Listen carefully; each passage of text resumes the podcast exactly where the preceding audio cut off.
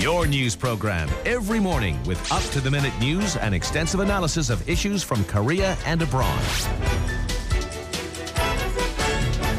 This morning with Alex Jensen on TBS EFM.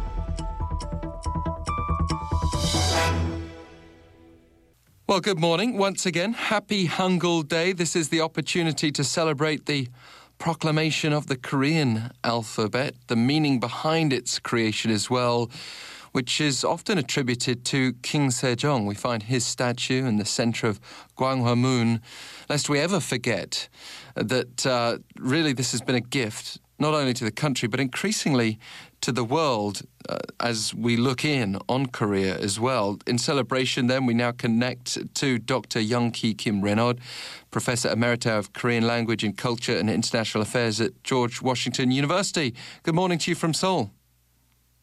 Good morning and good evening. Yes, it's the evening here in Washington.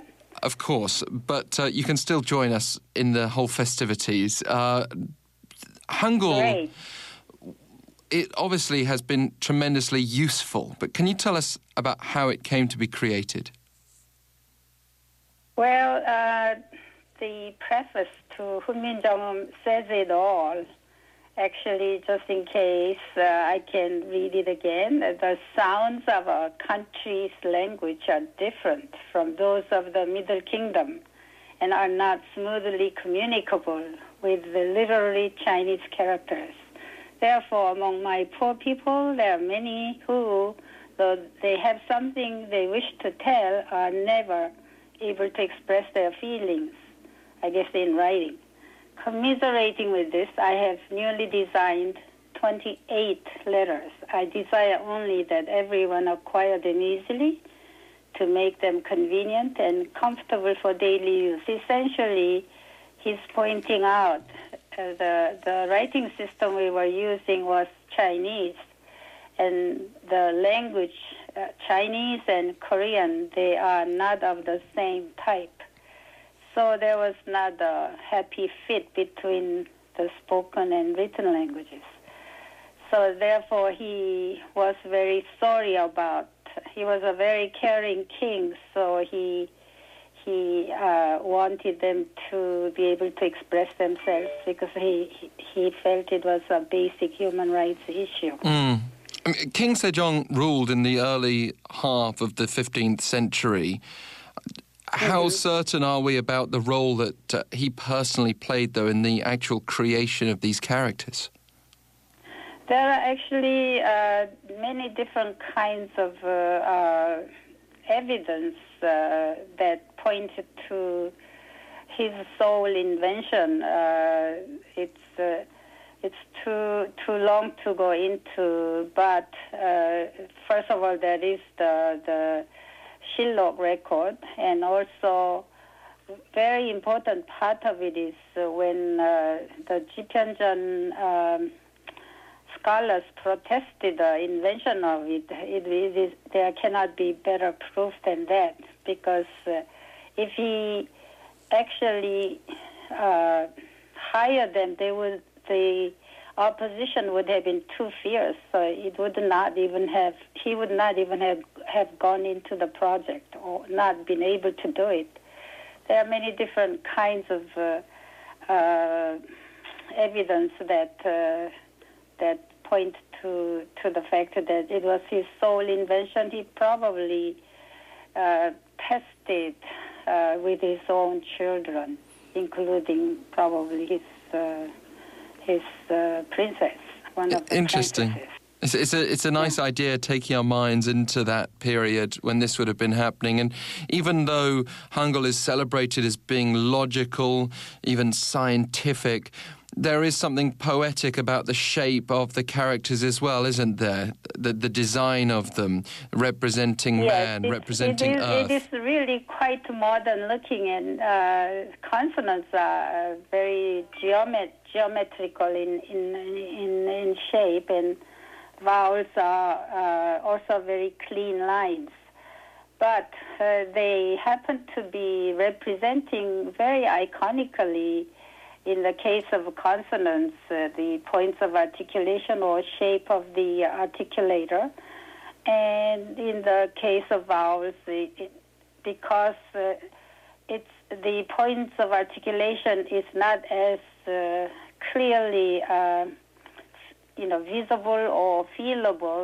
They use uh, more phonological idea of contrast, and those contrasts. So, the in phonology, especially in Korean phonology, the the vowels are often distinguished to two different types.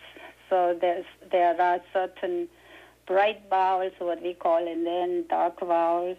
Mm. And they work uh, in Korean phonology very systematically, at least at the time of the invention. Interesting. And they are iconic, iconically uh, represented also. So it's not just pretty; it is actually quite uh, accurate in terms of, in terms of science because uh, the king actually understood the workings of Korean phonology and uh, also Korean uh, language.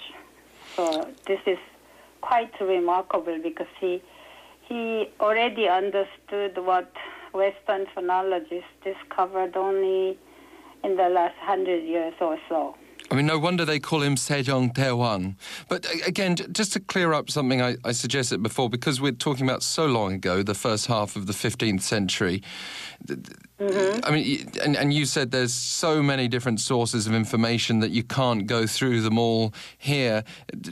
We call him Sejong yes. Daewang.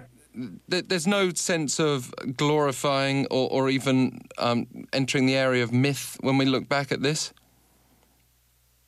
Yes, it's it's not really a question of hagiography. He actually was a very uh, he was not only bright, but he was very hardworking, and also a very caring king. So he was intellectually driven. Also, he was very uh, uh, driven by his humanity. He mm. really wanted to be a good king that meant uh, he really cared for the well-being of his subjects, not just uh, a few elites who could read and write, but uh, he just felt writing was a basic human need mm. and also a right to to be able to function as a human being. So it's just one of the things he he did. There are a whole lot of things he he uh, paid close attention to. He hired good people. He he was uh, curious, but also not just for the knowledge sake. It was yes. always uh, with the purpose of uh, being a good ruler. Yeah, well, country, yes. Again, it's no surprise that he is held in such high esteem, but Hangul, which he created, is also held in high esteem. Obviously, the impact of literacy in societies around the world cannot be overstated, but we celebrate right. this with a national holiday, Hangul Day, uh, which suggests that even now we, we've not forgotten how important it was. Right yeah, at one point we almost abandoned it, but I'm very happy it came back. Yeah, it, it's rare though, isn't it, in the modern era to see a, a, whole national holiday dedicated to a writing system. Why is there such support from, including yourself, for having a day recognizing this? Well, I think uh, for not only Koreans but for the whole world, it means that uh, Hangul is a rare human invention, which was not not just uh, to to have something nice, but as uh, a means to to uh, free people from inequality, ignorance, and maybe lack of critical thinking, and also social participation for the majority of the people. So this is much greater, in my opinion, greater achievement than having won a war or something like that, which is often celebrated on the national scale. Mm, so this is this is uh, also uh, something that speaks nicely of Korea, that uh, it it respects culture and intelligence and good science. Well, I'm very grateful as a, a, student of the Korean language to have this writing system rather than having to negotiate Chinese characters. Uh, so I'll be celebrating. And they say you can learn Hangul in a day. Uh, if anyone's not yet mastered this writing system, today's obviously a good day to do it. Thank you so much, Dr. Young-Key Kim-Renaud, for speaking with us. You're welcome. It's my pleasure. Dr. Young-Key there out of George Washington University and we'd love to get your thoughts on this occasion. You can email us efm this morning at gmail.com.